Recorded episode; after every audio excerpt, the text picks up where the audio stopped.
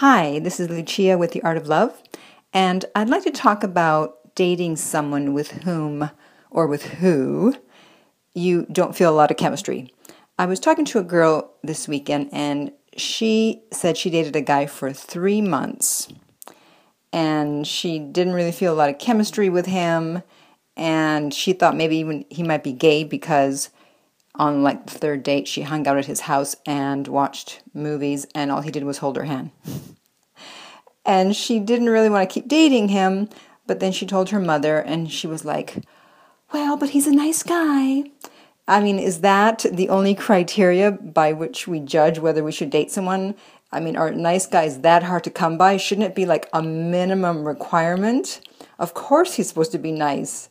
Everyone should be nice. You know, that's like saying, well, he's human. Well, he's supposed to be human. You know, so just because someone is nice doesn't mean you have to hang in there.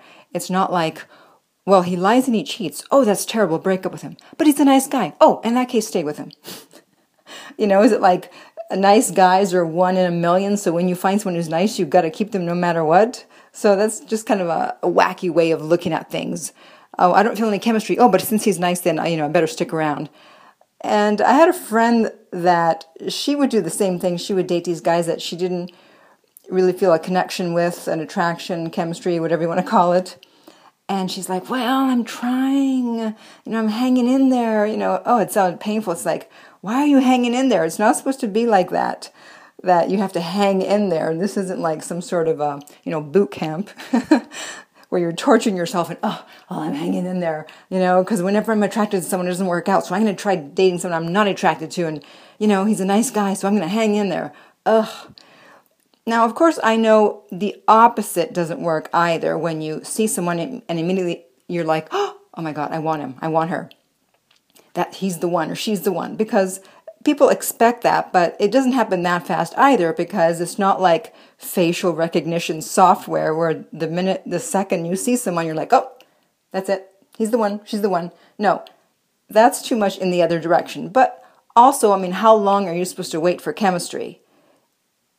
You know, if you go on the first date and you're not repulsed, you you're kind of unsure, but you're not totally turned off, then yeah, give it a couple of tries, two dates, three dates, but after that, I mean, you know. You know, you just know. It's like when you're buying an outfit, especially the ladies listening to this, they know. You know when you're excited about a dress or a pair of shoes because you're telling everybody and you can't wait to uh, wear it somewhere and you look at it and you're just so excited to be wearing it. Well, that's how you should feel about someone you're dating. Like, oh, I'm dating this great guy. Oh, I can't wait to tell you about him, blah, blah, blah. As opposed to, well, you know, I'm dating this guy and oh, I don't know, he's nice and I don't know. That's when you know you better head for the hills because it's not going to work out. So I'd like to know what you think about this and whether you're in, in, you're in this type of situation and you want to get out. And feel free to comment below or contact me at theartoflove.net. And in the meantime, remember that love inspires, empowers, uplifts, and enlightens.